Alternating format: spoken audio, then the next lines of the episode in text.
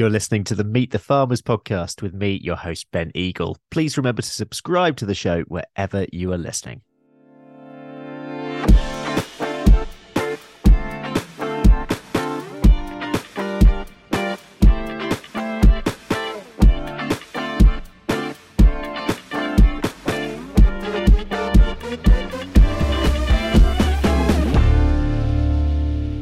Everyone, and welcome to episode 220 of the Meet the Farmers podcast with me, Ben Eagle.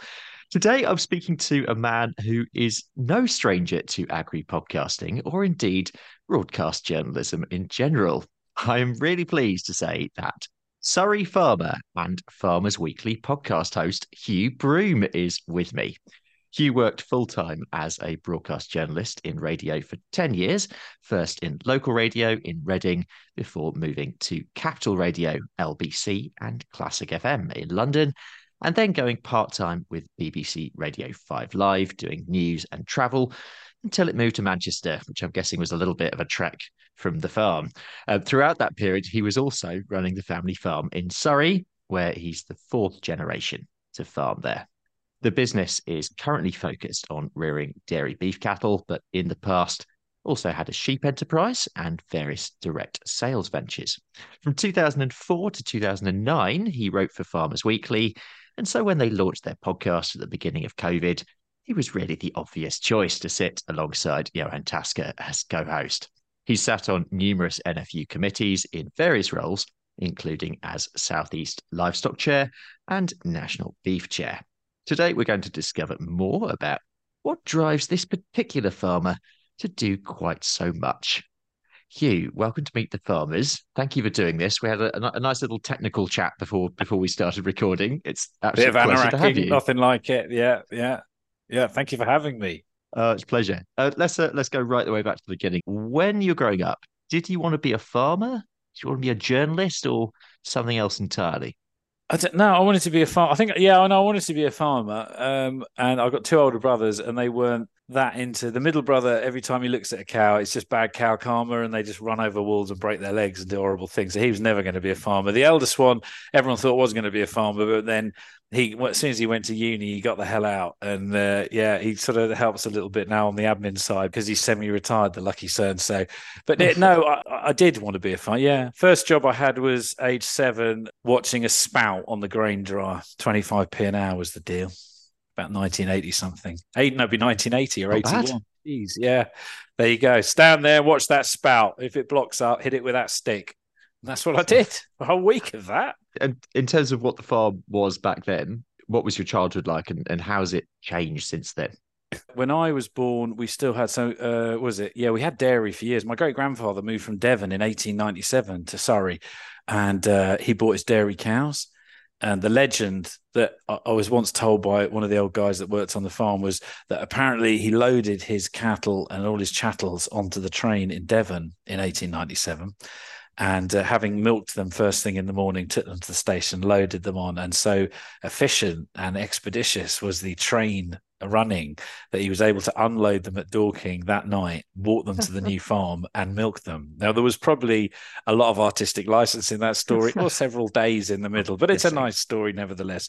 Uh, yeah, so they were dairying. They stopped dairying in. Uh, he had a milk business, and then like most of these little tiny milk businesses, they they sold out to the local big dairy um, after he died in the war. And then we stopped dairying when people were being paid to get out in the late 70s. I think the last commercial dairy cows left here about 1979. So I can just remember Friesian cows in a line in the cow shed um, with the old plug in unit, you know, 70 cows, and it took nine Yeah. years to milk them either end of the day. It wasn't a fast thing, that was for sure. Uh, they're all very friendly and very licky, though. I remember walking down the troughs the other side and being given a scoop and putting food in for them. Um, so those were, we had a house cow actually, because my dad uh, said to the guys on the farm, well, of course, big perk of the job, we had five men on the farm, is you get milk and uh, as part of the deal. And uh, they, did you want to you know, go to the milkman and not get it, or do we will keep a house cow? They said, oh, we'll keep a house cow and we'll do that. And so um, they all agreed. why to- wouldn't you do that? Well, exactly. And they all Yeah. agreed to milk the house cow.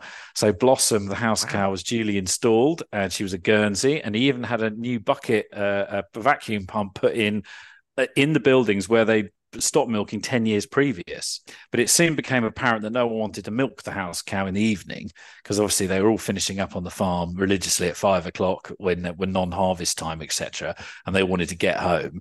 So Muggins here got the job. It was just after the, the first appointment as grain dryer spout technician. Uh, about a year after, when I was about eight, I got the job of milking the house cow in the evening after school, and used to get my little brown envelope with two pound fifty in it every week. And I, yeah, I milked Blossom until those buildings we moved out of. Though they were a lovely set of Victorian farm buildings, model farm buildings they were, and we moved out of those in 1986 I can say, and, I didn't. I didn't actually know you had a career as a dairy farmer. Yeah, yeah, very brief one, uh, and uh, very, very. And it's like one of the first micro dairies. I like to think of it as. You know, it's uh, and we used to make cream and do all that gubbins, and mother used to make butter, and you know, for absolutely no return whatsoever and give it to her mates or whatever. It was all very lovely and idyllic and, and all nestled right on the edge of a town in Surrey, which is even more bizarre because you'd have thought we'd be halfway up a hill in Wales or in deepest, darkest Devon in the rolling hills. But no, we were here. Um, so yeah, we did that. And the buildings, I suppose I grew up in the farm buildings there, which was next to, which was a big model set of Victorian farm buildings, which is a phenomenal place to learn to play war with air guns and um, nearly set fire to yourself, and do all the stuff that you shouldn't do, and terrorize your friends when they came around to play, and uh, shoot endless rats and whatever. And then those actually they were all they were all taken away. They belonged to the family trust and Richard Branson actually turned them into um, into retirement homes um, in 1986, and uh, we nearly shot him in the yard because this bloke with a beard appeared. At the time, we didn't know who it was. I was like, you know, 11, and, it, uh, and then it all, and then who? Oh, it's Mr. Oh, anyway, he, we didn't shoot him, and uh, he was fine, and uh, yeah, the buildings are still there, but they're all lived in by retired folk. Um, that is so that was the best anecdote we've ever had on the podcast. There you go. You see, I nearly shot Richard Branson with an air gun. Yeah, I suppose it all changed then. And what had happened just before then as well in 1984 when I was 10, um, my, my dad died suddenly, as they do. And uh, so that was a bit of a, a, turn up. And then everything went into turmoil. The farm was downsized. At that stage, we were like beef and arable, 700 acres um, world slurs combine, five men on the farm. You know, it was uh, that sort of operation. And so it very quickly got slimmed down. Uh, my grandfather and my mother just sort of just running a few beef cattle. So we reared some calves and then and then that turned from calf rearing to finishing to buying store cattle and then rearing them and making hay for horses, which is what we did for most of my child, well, later childhood, I suppose. Yeah, so it was uh, it was it was different. Moving around buildings, there was there was plenty going on. There was always plenty to do. That's for sure. Yeah, and and so bringing us right up to date. Um, I know that you're doing your calf rearing, Angus crosses. Uh, you got some progeny testing of some older Angus cross cattle. Tell, tell us a little bit about the farm business today. Yeah, so now, so we've got, yeah, I, I, suppose we now we just we just rear, so we rear some calves here. We're part of an integrated chain, and um, we rear some calves here, and we also do the progeny testing here, which is very interesting. Um, seeing what different genetics do and conversion factors, and that, and that's pretty much it. So we grow maize, we grow grass, we have some agri environment. We have a bit of diversification on the farm uh, in the sense that we have a, a it's a good one actually because it's just a two thousand what was a two thousand square foot sort of sheep shed general purpose barn. It's just full of containers that hum and it's battery storage, and you yep. see one guy every six weeks, and fantastic. No, no, no people. Not that I'm a grumpy old sensei, but yeah, it it works. So that works as a good diversification. We occasionally do events on the farm, but before that, I suppose I did after having done what I did, I went to college, I went to Harper, um, and then came back in 97, 93 to 97. I was at Harper, came back, and then uh, started a sheep enterprise because we hadn't had sheep on the farm for a gazillion years. Um, suckler cows. Realized very quickly I was going to make no money doing that, and then and then I suppose then started a series of like you know doing box schemes and selling to the public and lamb box schemes. That rite of passage. Uh, yeah, it's like, and then you realize either you've got to, do, everyone that's doing this will be going, yeah, we do a lot of turnover, we don't make that much money, it's a lot of time, but we enjoy the lifestyle. Or actually, you know, if we're going to do this, we do this really pro, and we become a major brand, and that's how we do it. So, yeah, we realized that we had we did had a firewood business at one stage. I used to process about three or four hundred tons of firewood a year. Um, and sell that to the good folk. That was interesting. Selling it to the good folk of Surrey and South London. Um, few, but yeah, bizarre places you used to have to deliver it to. Um, uh, yeah, it was people phoning and screaming at you on Christmas. I need logs now. Well, yes, no, I need them now. It's Christmas Eve, and if I don't have them, well, it's not my problem. You could have ordered them in October. Uh, it was all that sort of governs. Really delightful, direct dealing with members of the public. It, it makes you thankful to be a wholesale farmer when you've done that. That's for sure. That, that, that, does partly answer my next question, which was because you've got 50 acres of woodland on the farm as well. So I assume yeah. that's where that was coming from. Yeah, some of it was. Yeah, we used to buy it in as well. We've we've done some with the woodland. We've done started to do some well ash removal because we've got the old ash dieback going on. Um, there was a pheasant shoot running. that's not there now actually. There was a pheasant shoot running on the in that woodland. Um, and then we used to be quite blessed to Surrey, the most wooded county in the country. Mm. So there's plenty of cordwood around here. It's not like being in Yorkshire where you've got to ship it all from Surrey to Yorkshire.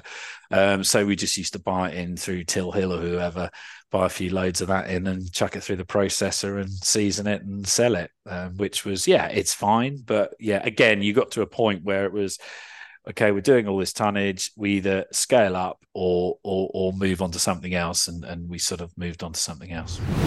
This episode is being supported by our primary sponsor, Howden Rural, which is the new name for A Plan Rural. The Howden team shares my passion for giving a voice to farmers, and we are both driven to raise the profile of farming voices to a wider audience. Howden Rural do a lot of work on social media themselves, sharing farming accounts and farming stories. They have a rural community blog which shares farmers' experiences. And they also support a growing number of initiatives that champion UK farmers, including this podcast. So, a big thank you to Howden Rural for supporting Meet the Farmers. Let's move back in time a bit, specifically to your Harper days. And you were the SU president there from 96 to 97. I want some Hugh Broom Harper stories, please. Uh, laundrette was thanks to me. Uh, yeah, no. initially that was a big thing okay. doing the laundrette. Actually, I was not expecting was, that one. Yeah, there you go. You see, I don't know if there's still a laundrette at Harper Adams. I know it's definitely not in the same place where it was. I entered it as one of my key uh, key manifesto pledges was to deliver a laundrette, and at the time it was quite amusing because we were watching EastEnders. So you know, I, I don't think no, it was just it was just yeah. I've still got the plaque actually. Someone saved it because they did demolish where it was, and someone sent me the plaque about ten years later, uh, where it was the this was opened by plaque. Um, what else did we do at Harper? When I was social, I was social secretary in the first year. Um, so that would have been I started, yeah. My God, it's 30 years ago, isn't it? This well, last month. I mean, it's just scary. 93. So I was social sec. The disco, anyone that was there that era will remember that the disco was a um, a fairly rubbish pair of Citronic decks that were put on a table and a couple of speakers, like a 400 watt system and you had to put the security barrier out, the safety barrier out, because clearly it would just get mullered in the melee that was the dance floor in what was then known as the new bar because I was I didn't make the old bar. That was that ceased that turned into the cafeteria when I got there.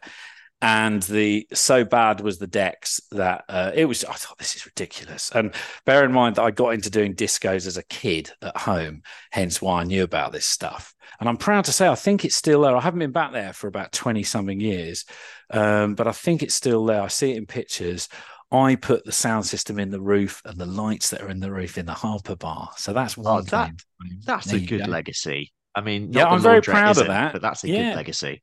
And and actually got the ball rolling as president. Got the ball rolling on the toilet extension that goes out the back of the bar. I assume that's still there because everyone had mucked about getting that away and not getting it away. And I said, right, this is going to happen. So we got that away. Um, but that they started building that as I left. And the other thing I did as well, which I'm particularly proud of this thing, I was the first person to ever book the Wurzels at Harper Adams. It's another which great any, fame. Any modern any modern student would think, oh, they've been going there forever. Now, bear in mind that when I would so it was the Rag Ball of 1994, May 94 and I tracked down the Wurzels, who bear in mind that their uh, their cultural peak was the summer of 1976. Okay, so I was three at the time. Um, when they came to Harper, they were old in 1994. Yeah. I'm amazed to see that they were at Cereals the other the other month. I mean, it was like Davros characters on stage. I don't know, but it was like so I tracked them down, which in those days it, the internet was embryonic, so it took a bit of. Um, I think there was a thing called the White Book, which was like a list of all agents and artists and their agent I remember was called Wally Dent, and actually he was based in Surrey because I remember talking to him on the phone saying, "Hello, mate," and he was just up the road, and we had a deal, and it was twelve hundred quid. And um, yeah, the Wurzels came to Harper. I mean, they must owe me a serious amount of commission because I think they've been back every year since. Yeah, and, I was going to say, uh, I don't understand how they didn't go before then. I know. I was amazed when they said they'd never clearly been. just no one booked them. Yeah, no one booked them. Uh, so we did that. Yeah, we did. I'm trying to think what else I did at Harper. No, that was enough. It was good fun. It was a great look. It's a great thing, isn't it? You get college like that, and uh, my, my degree was complete rubbish. But yeah, did you learn um, anything? Yeah, I think I learned. Yes, you did because I came from uh, you know farming in Surrey, and suddenly I'm, I'm, I'm hanging out with these guys that are farming in in Lincolnshire or Scotland or Yorkshire and and wherever, doing it on a completely different scale. Totally learned loads. Absolutely had a wonderful sandwich year on a farm in Hampshire doing everything. And uh, yeah, I, I, it's great, fantastic. And so I learned loads. My degree was complete rubbish. I got they gave me the honours bit, I think, for being president. They certainly didn't give it for the academic prowess. Although bear in mind that my dissertation was about the internet and its use, its impact on agriculture. And, and mm. I'm just useless at doing things like that. And I literally, I think I knocked it. To, it was the night of the. I'm trying to get this damn thing finished. It was the night of the '97 election, and Blair was winning power. And I'm there trying to finalize this damn thing, which should have been done months before.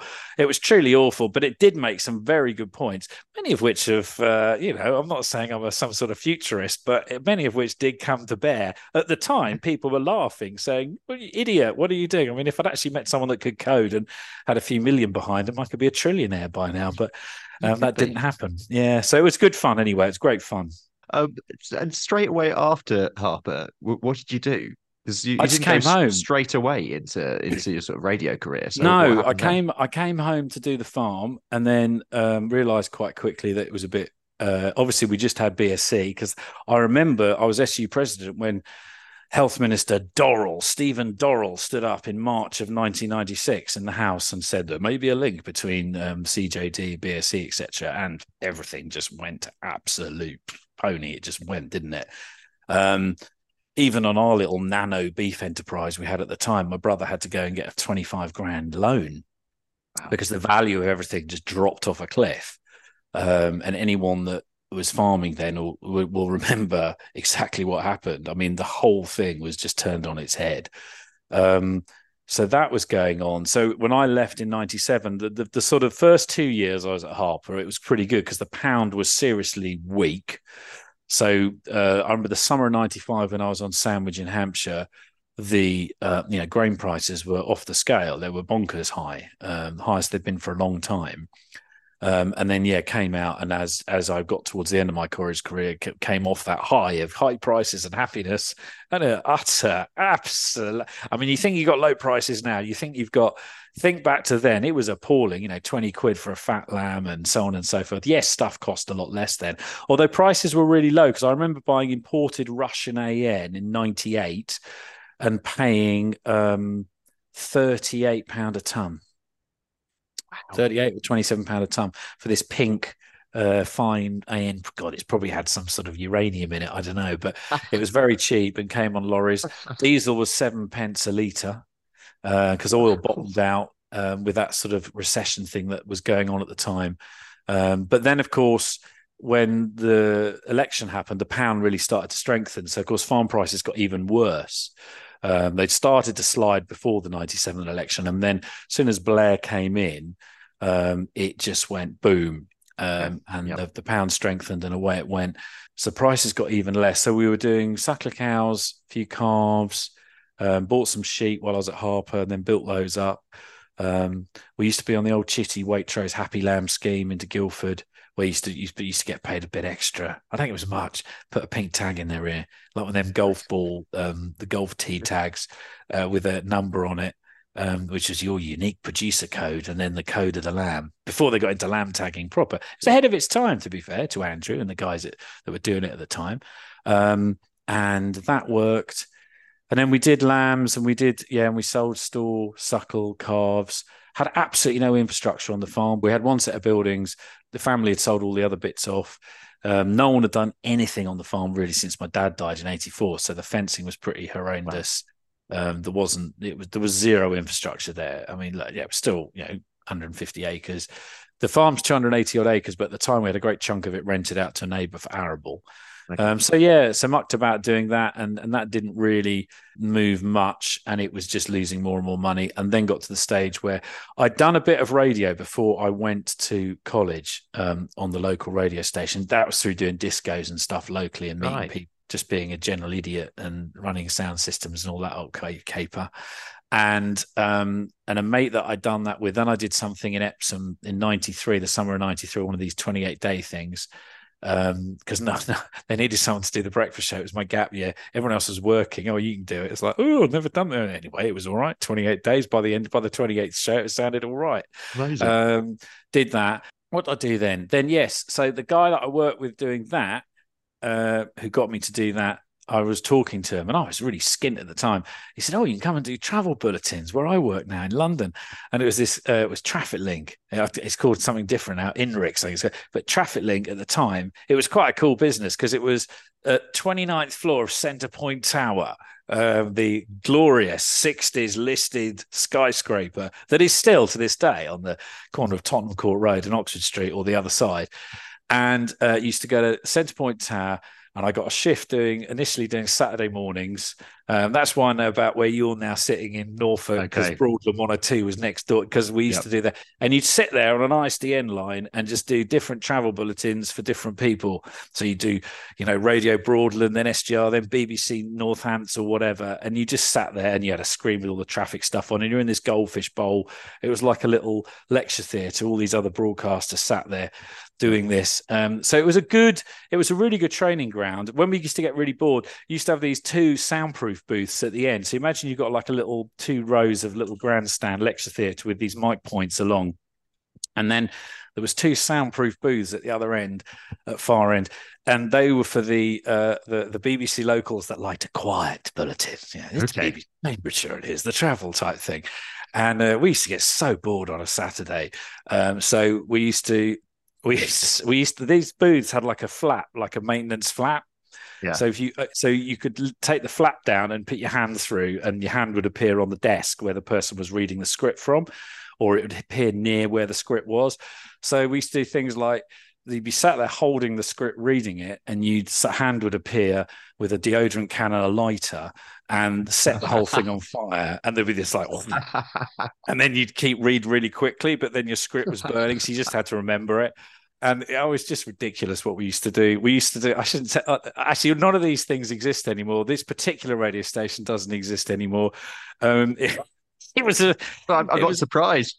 It was well, no, it was a thing. It was an AM thing, and it was um, a ah, country okay. and western thing in London and we used to have to pre-record the bulletin and then you uploaded it to their computer and it played it out their travel bulletin and again we got quite bored so what we used to do is we used to do the travel bulletin but in the ridiculous accent and um, we did it for months and no one really knew it showed how few people were listening that no one actually worked it out but anyway so i did that and that's how i started so i used to do that on a saturday morning and then over time they got me to come in and do um, they got me to do uh, week random weekday shifts. So I'd feed animals in the morning, and they said, "Oh, can you cover a sort of twelve till 7?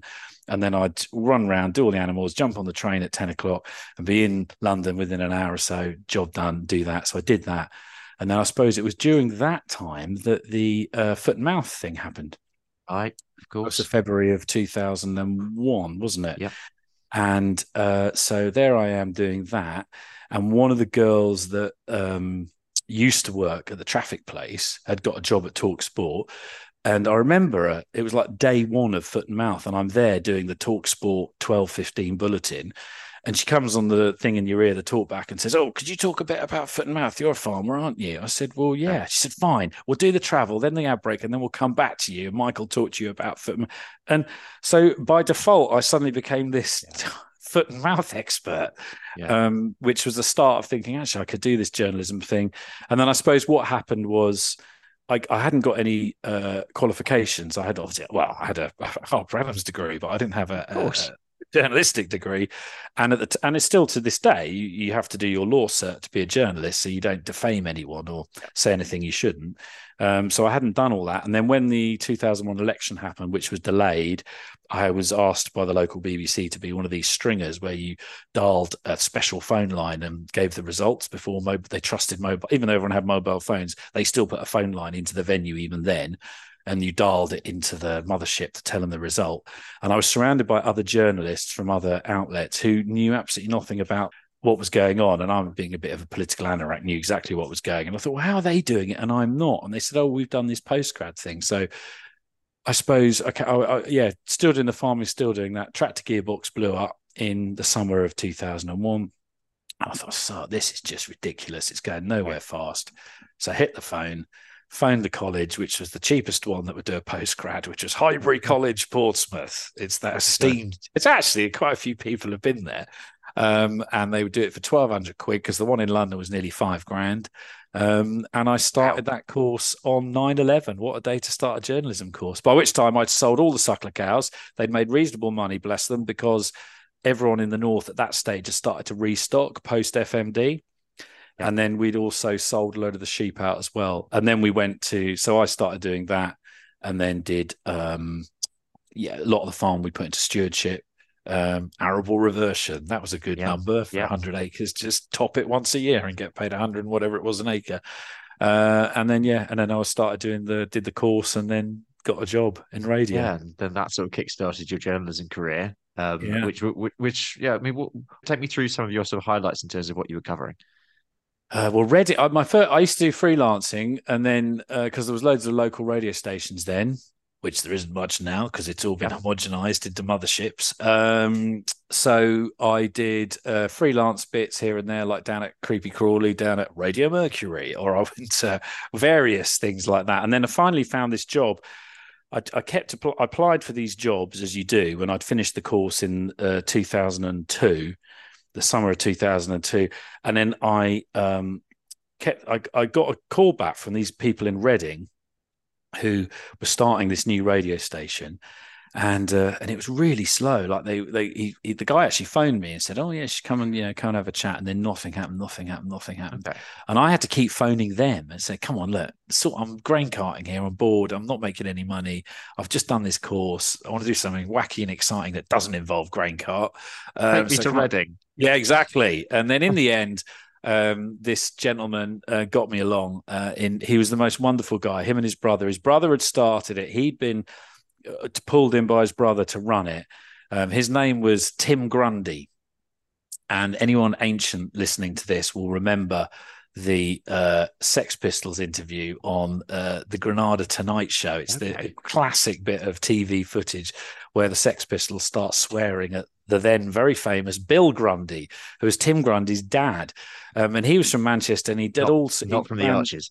No, he'd run radio stations and he'd done Tim did all sorts of things, and he was the most wonderful guy. And yeah, I remember afterwards him saying, he said, ah, we had this thing. He said, you know, we had these girls come in that had done work experience at Radio One and, and they'd done degree courses in journalism and they'd done that and we had these two girls, and then we employed a farmer. Was, but he did have a uh, he did have a, a, qualification. So yeah, Reading 107, and it was owned by the uh, part of it was owned by the chairman at the time of the football club, John Madejski. It was in the stadium at Reading, and I knew absolutely nothing. I'm crap at sport. I knew nothing about football, and I had to. And also, it was a shared home with London Irish, so I had to learn everything. I had to become an expert on whatever wow. it was for championship football and the London Irish Heineken Cup or whatever.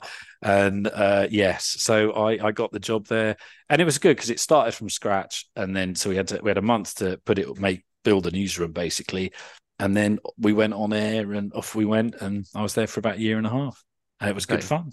Yeah, and then when you were doing talking of your, your freelance stuff for for five years. You were doing you was writing for Farmers Weekly as well. This is two thousand and four to two thousand and nine. Um, yeah, that that sort of period. So that was because I so the Reading thing went on, and then I I, I did done my time there, did a year and a half. It's great fun, but the money was rubbish. Then I saw this job advertised at Capital, and that's how I went to work there. And at the same time, uh, a mate of a mate came, he brought him round, and he was doing some work for Farmers Weekly at the time. And he said, "Oh, they're looking for columnists." And I remember showing him around the farm. It was just a social thing, and he said, "Oh, you should speak to Mike Stones." It was, who's the guy at the time that was running all the columnists, and um, so I did. So then I just used to do this bi-weekly ranty column um, for five years, which was towards the end was really it's bad as doing the podcast. Trying something different to say every blooming week. How David Richardson did that every week for nine millennia or however yeah. long he did it, just off the scale, really, to knock out 600 words every week and say something relevant. It's tough. I just do it every other week. Um, and so, yeah, no, that was fun. So I used to do that. Yeah. So that was just a quick bash out 600 words first thing in the morning. I got to my desk and and it went into Farmers Weekly. And I was probably, you know, I was young and wacky then. It was like Jane King had just revamped the magazine. Um, average reader was like still 92 or whatever. And uh, yeah, so I was there being the the gobby little so. Yeah, it was all yeah, right. But, but I mean, just going back to radio, I mean, you're obviously doing the podcast now, but I mean, do, do you miss your radio career? Um, no, because I just move. You know, you move on, don't you? You know, yeah, you I, do. I, do. the podcast thing. I, I, I suppose there comes a time when you sort of have to grow up and get a proper job, or you become an old radio git, don't you? And uh, which some people have done successfully.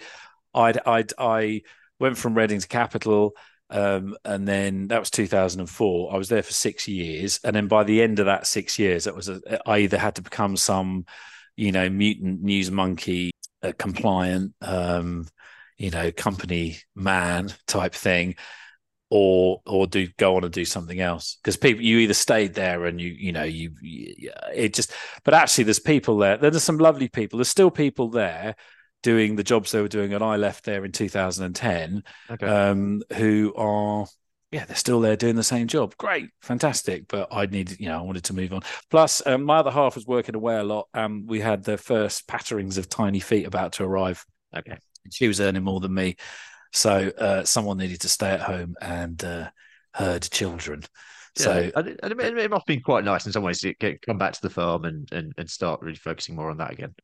Yeah, it was. I mean, uh, yeah, it was. It was good to do something. The, the, the, it was tremendous fun doing the the radio stuff, and it's it's like farming. It's stupid hours, and when you actually, you know, farmers whinge about doing hours, and I know we do hours on farms, but you do hours on farms and you walk out the back door at four in the morning and you know two seconds later you're in the milking parlor or wherever. Yeah. and it is relentless don't get me wrong you know we've all been there done it in the cow mine or in the grain mine or wherever. It can be relentless. But doing that was you know that was that was similar at four o'clock starts into london for five drive up. I mean when i first started doing capital they had me doing a split shift would you believe? So i used to be on air at six i'd leave here at five be on air at six finish at 9.20 then I could like go and like, you know, I was young and energetic, then hang around London for most of the day and do nothing, and then go back again at half three till wow. seven. It's like as bad as milking. It's like split shift milking, which is again generally you just live down the lane. So I used to get the train back. I used to get the train back to Dorking. I used to go and check like fifty pet sheep, and then have a quick cup of tea, get back on the train, go back up, do my thing, and then drive the car which I'd left in the car park at five in the morning. Drive that back. So it was. It wasn't yeah, it wasn't particularly brilliant for for for quality of life, and it still isn't for the people in it. It's relentless. It really is. You know, you're up at stupid o'clock, and you've got to be on it.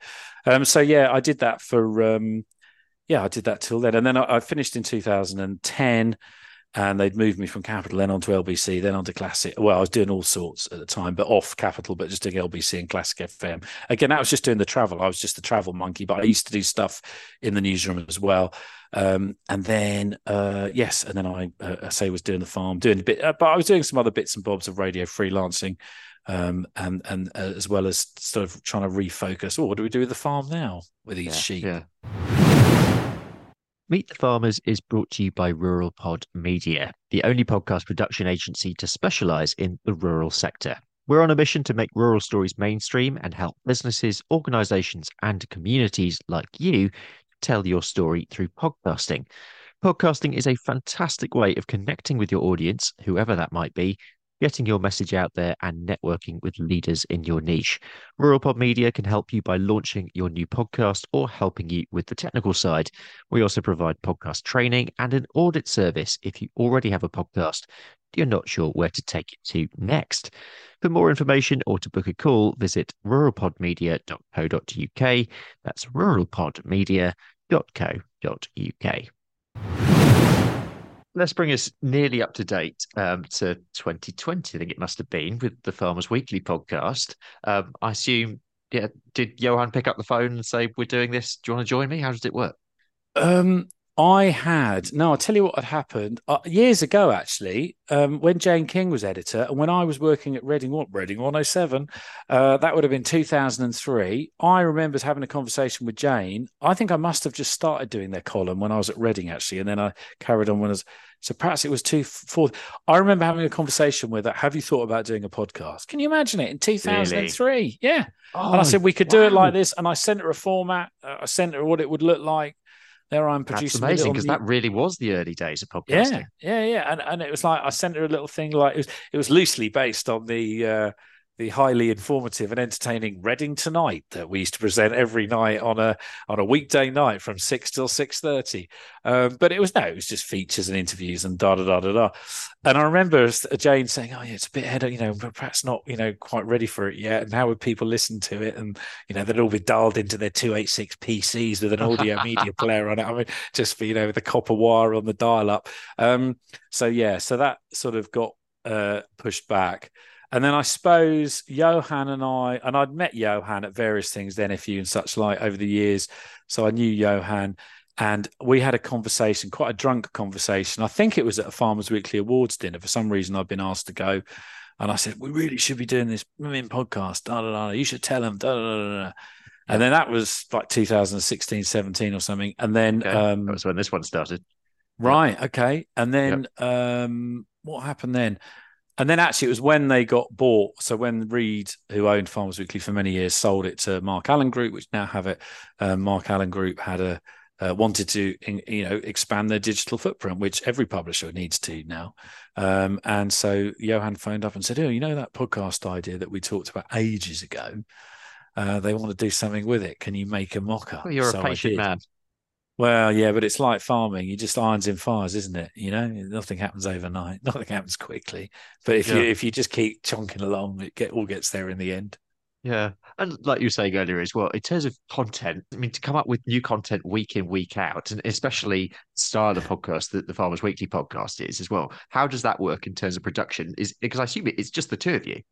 Yeah, it's me, me and him and some of the other colleagues record stuff, which is great um, on the magazine. I just do it. I mean, I just effectively work freelance for them. Um, we just have a conversation, like you know, like any newsroom. You have a news meeting. What's going to happen this week? We're going to cover X, Y, and Z, or this might happen, or that might happen, or we'll go to this show, or whatever. And of course, the, th- the challenge with any news is keeping it moving and keeping it engaging and that's particularly hard in a niche sector. So whether you're, you know, concrete molding weekly or uh, vet injection monthly or whatever the niche thing is, it's blooming hard work because farming at least is seasonal and cyclical. The news agenda, you know, don't miss our lambing special this week, uh, you know, which we publish the first week of February every year, which is a challenge in itself to write it differently every and to, to to re-angle it. The, the combine buyer's guide for you know, it's every it's this so you've got it's great that it's it's seasonal and it's cyclical, but at the same time, the flip side is it's not like general news where you know some pretty horrendous things happen and some some lovely things happen in the world, um, and it's the broad spectrum of general news. So with uh, stuff like Farmers Weekly, it's specialist. So yeah, we just have a chat, see what's going on. Um, if there's a bit of argy bargy going on, um, between whoever and whoever. will cover that. You might get some rando scientist in that's said something amazing um, that actually people need to hear to start to think about. Because I think all too often in farming, we get totally, because we're going at 200 miles an hour trying to spin loads of plates. We get very vexed when things change and when people want to do this or want to do that or this regulation or that. And if you can get someone in to give a sort of satellite view and say, well, this might be why you want to do that in the long term, um, so yeah, it's it's and, and countering some of the more populist stuff. It's it's a mixture, a mishmash of everything, really. Yeah. While I've got you here, I just want to talk about politics for a little bit because we are just coming out of the conference season, and I'm sure you'll have an opinion on this. So, I mean, the question is, I suppose, what would a change of government mean for farming, which is almost, I mean, I'm not going to call it, but it's almost inevitably going to happen next year. I wouldn't, I wouldn't, I wouldn't bank on it. Given what's happening in the world at the moment, I absolutely would not. I would not count any chickens. You wouldn't do anyway, even if you're polling twenty points or yeah. twenty three points ahead. But given what's going on at the moment, um, here we are. Uh, yeah, who knows? But look, assuming that does happen, what does I keep saying it on the podcast at some point, if we are to accept that we need to reach net zero by 2050 as a nation, if we are to accept the basic principles of global warming, and I get that some people don't, but let's face it, it's happening. We see it day in, day out and what we do on farm at some point, not just for farmers, but the society in general, someone is going to have to start handing out the political cup of cold sick, which, you know, no longer can you go on holiday to the Bahamas unless your aeroplane flies on, you know, you can get a ride on a seagull, or you're going to have to start holiday. You've got to cut back your consumption. You've got to stop having a family car. You've got to stop you know, all of the nasty things that are going to have to happen if we're to hit net zero and hit our emissions targets, governments are going to have to start bringing these things in. And I think that, you know, the next administration, if the next administration was to win with a considerable majority, so it can effectively do what it wants for the five year period, if we are to hit those targets, it's going to have to be brave enough, whatever color it is, or makeup it is to be able to do that to get us underway because we're, we're here talking about it. You know just in agriculture there's plenty of confusion around emissions profiling around benchmarking um, how you do it what you should be attaining to. You know there's there's a i would say there's a fairly visceral lack of leadership there. I know people have come out and said big statements we're going to be net zero by this we've done that or the other but in terms of getting everyone together in a group and saying, right, guys, this is how we're going to march. This is how we're going to do it. We're going to help the people that aren't sure, use the people that are good at it to work out how we all do it, etc., etc. So that's just within agriculture, but generally in government, yeah, there's going to have to be that big, um, that big uh, commitment to actually yeah make these things happen because if they don't it's just going to fester for another five years and we're going to end up you know if we wasted the last well, what have we actually achieved in the last five or six years? Very little. I mean, we've got a new support question. system. Yeah, I mean, England, we've got a new support system. Our poor friends in Wales and Scotland are sat there still looking over the precipice, thinking, "What's ha- what happens now?" You know, the Welsh government. Yeah, we, it's time to get on, and and and it's there's some big decisions to be made at every level for everybody. Hmm. And there'll also, um, there are soon enough be changes at the uh, NFU in terms of leadership as well. I, I don't know whether you've heard uh, heard heard Minette's interview um, on the Rest is Politics um, pod. I did. I actually listened to it in the car the other day. Yeah, I don't often. I listened to it yesterday. Yeah, yeah, and um, she's done a fantastic job, hasn't she? Um, and Amazing. so that's a seriously hard. You know, everyone thought the big man Peter Kendall had done a big job, and he had. He did a fantastic job, and then along came a Minette and did another fantastic job. So there's some big boots for someone to step into there, whoever that yeah. may be, in terms of doing it. Um, it is a, you know, it's a, it does a, it's a unique organization in terms of what it can do, in terms of what it achieves, and all that sort of stuff. So yeah, no, there's there's there's there's plenty to play for there, and and you know, like I say, back to what we just said about government and changing and actually kicking on and, and making stuff happen to hit these various targets, as well, as well as all the other stuff, the challenges going on with the world, with the weather, with war, with crazy markets, spikes in commodities, etc., etc. You've got to do all of that and deliver people's food on a plate at the end of the day as well. So, you know, none of it's easy. Quite exciting, but none of it's easy. Just a little more about our primary sponsor, Howden Rural, which is the new name for A Plan Rural. Same people, different name. Howden Rural provide bespoke insurance cover for farms and estates. This could be for anything from tractors and machinery to a new exciting diversification venture. So for more information, visit howdeninsurance.co.uk forward slash rural let's bring this back to you uh, just before we round off. Um, you've got the podcast going on, you've got stuff on the farm going on. What's what's next? What's next in the life of Hugh Broom? Oh, I don't know. Just carry on. Just keep keep doing what we can. I do a bit of stuff in the NFU locally. Um, I do. Yeah, no, I'll just carry on doing whatever you know, whatever opportunity comes along. There's always something to do, isn't there? There's plenty of challenges. There's lots to be excited about. Um, so yeah, just keep engaging, keep improving, keep moving forward. End of. It's simple as that, really, isn't it? That's good. Uh, we're going to do the quick questions, um, which are a little bit of fun. But um, first is what color tractor, red, blue, or green? not bothered as long as it starts and it works and it's the right money. I swear, honestly, this is literally this. That's been the answer that nearly every single guest who I've started. I've, I've Really? only been doing these the last four episodes, and pretty much everyone has said But that. that's good, isn't it? Because people are, you know, I think people get over obsessed with people get over obsessed with all that sort of stuff. And it's nice that they get attached to their tractor, but you know, obviously you've got to be kind and compassionate and look after it. But equally, you know, it's a tractor at the end of the day. Uh, if you had to do one and one only, uh, what would it be? Uh, lambing calving season, um, a harvest season, or milk every day? Oh crikey! I wouldn't do milking every day. I did that when I was eight. No, I do. Uh, I don't know. Let's go lambing. A bit, a bit grain cart at the end. I don't know. Whatever. Yeah, bit of everything. Uh, and your favorite book? Uh, favorite book. Actually, one book I came across it when I was doing when I did my postgrad, and it did change my mind on so much stuff. Uh, when I was so it would be two thousand and one, two, and I was basically doing uh, had to do this project on recycling. It was a you know we had to make these pack radio little mini programs, and I Okay. chose to do recycling, uh, and I did it, and uh, I ended up going to interview the local our local representative of the Green Party here where I live in Surrey. Right. And there's this lovely chap. Fun enough, he, he was a proper tank top, tank, tank top, woolen tank top engineer man. Um, he used to run the Ceefax. Uh, that was his job, running Okay. Ceefax on the BBC at Television Centre. And um, he told me you should read this book. It's a new book that's just come out. And I can't remember who wrote it, but it was called Green Capitalism, The Next Industrial Revolution.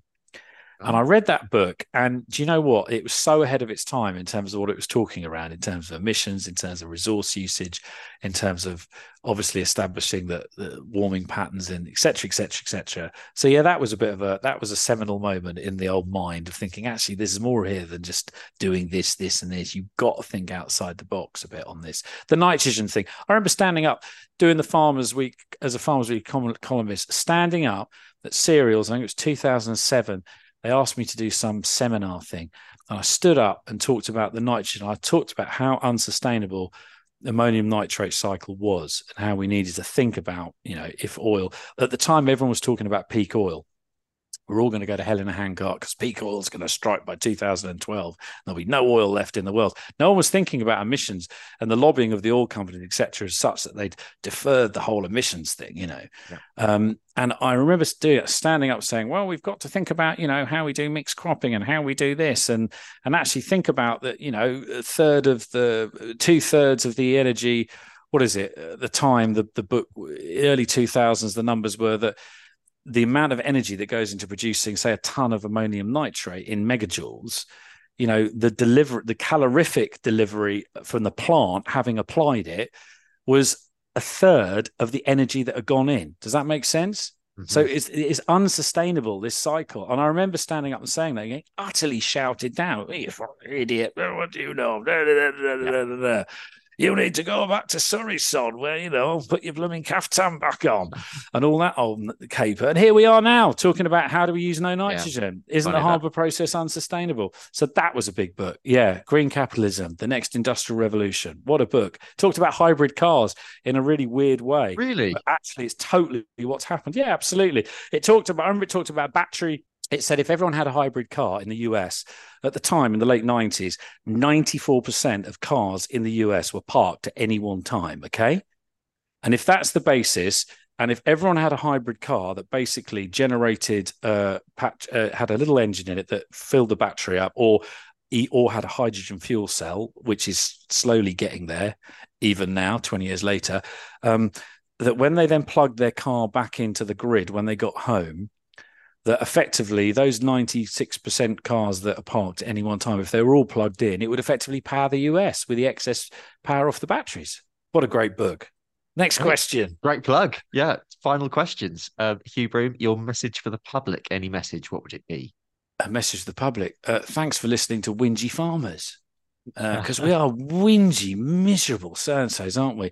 And the public are always so supportive when you're on farm doing stuff, or whether they're buying the- the produce, you know, buying your produce out of shops, um, and uh, obviously paying their taxes to pay for things like SFI and all the other wonderful grants that we have available to us. Um, so yeah, the message to the public is thank you for listening. Keep keep listening to little messages like buying the right gear or putting your dog on a lead or picking up dog poo or whatever, um, et cetera, et cetera. But yeah, thanks for listening and keep buying. And we're with you right the way through. We, you know, we generally we won't go on strike. We'll keep keep feeding you. And uh, your message to farmers: stop whinging, move on. Yeah, uh, it's it's the flip of what the yeah. Start getting a bit professional. Start thinking about what you're doing. It's tough. It's horrendous, but you can't carry on doing it as you've always done it. But you've got to evolve having said that, it's a mixture of everything. You know, we had some people around the farm the other day, some local politician types, and they were talking about stuff. And um, and I and whenever I do a little walk around the farm for whoever it is, and I'll say, look, you know, it's I've said it for years. The future is about taking something out of every box. It's not about just being organic or just being Dave High Tech or just being whatever. It's about making the most out of what you've got and at the same time remembering the saying that if you stand in the same field long enough nothing ever changes because you generally end up going back to square one because the basic principles of agriculture as such you know it's about growing stuff. There will be fundamental changes in how you grow that. You know you might go to growing it in a in a in a in a in a stacked environment or using hydroponics or whatever but the basic principles at the moment are the same until some big thing happens. So in terms of farmers yeah it's about making the most of what we've got. There's so much going on potentially that we could do going forward in terms of there's so many challenges but there's so much going on in the future whether it's around you know genetics uh, whether it's about uh, the the tech that's uh, that's appearing, AI. There's so much to be excited about, and we've got to infuse and excite to get the next generation in. So if you every time you moan and whinge, um, all that does is just, oh, well, I'm going to be a footballer instead. You know, well, I don't want to be a farmer. Um, so yeah, there's there's loads to be excited about. Keep thanking the public. Keep feeling lucky for what you're doing. If you're not happy with it, move on. Do something else. It's not nice. a problem.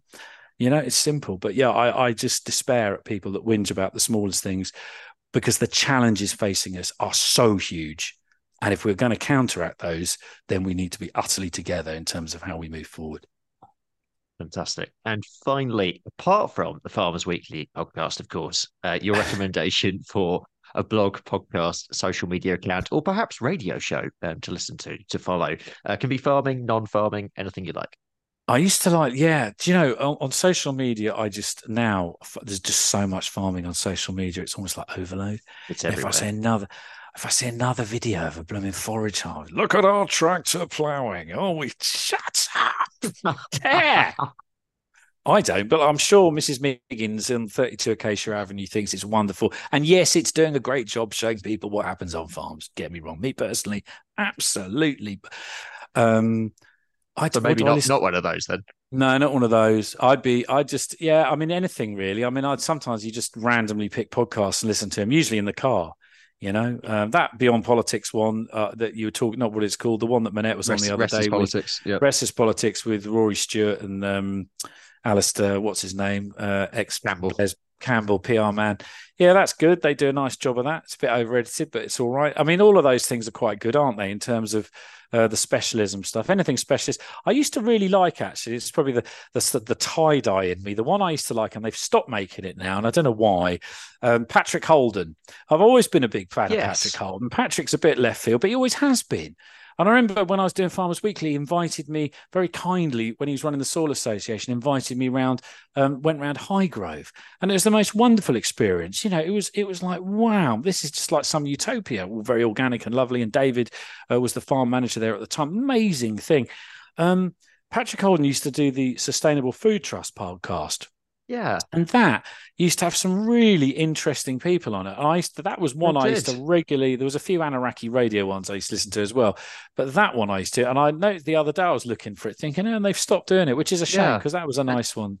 Adele, if you're listening, and I think you are, please, please bring it back because I, yeah. I completely agree there was some really good stuff on there and i like these sort of slightly left field ones or you know, you go and speak to Fran Mitloehner at Cambridge, California Davis University, you know, world lead on methane. And and and that is like that's what you should be listening to because there are solutions and there are answers to all of these questions, but you've got to get out there and you've got to open your mind and you've got to listen to them. So yeah, anything like that, I'm, I'm there.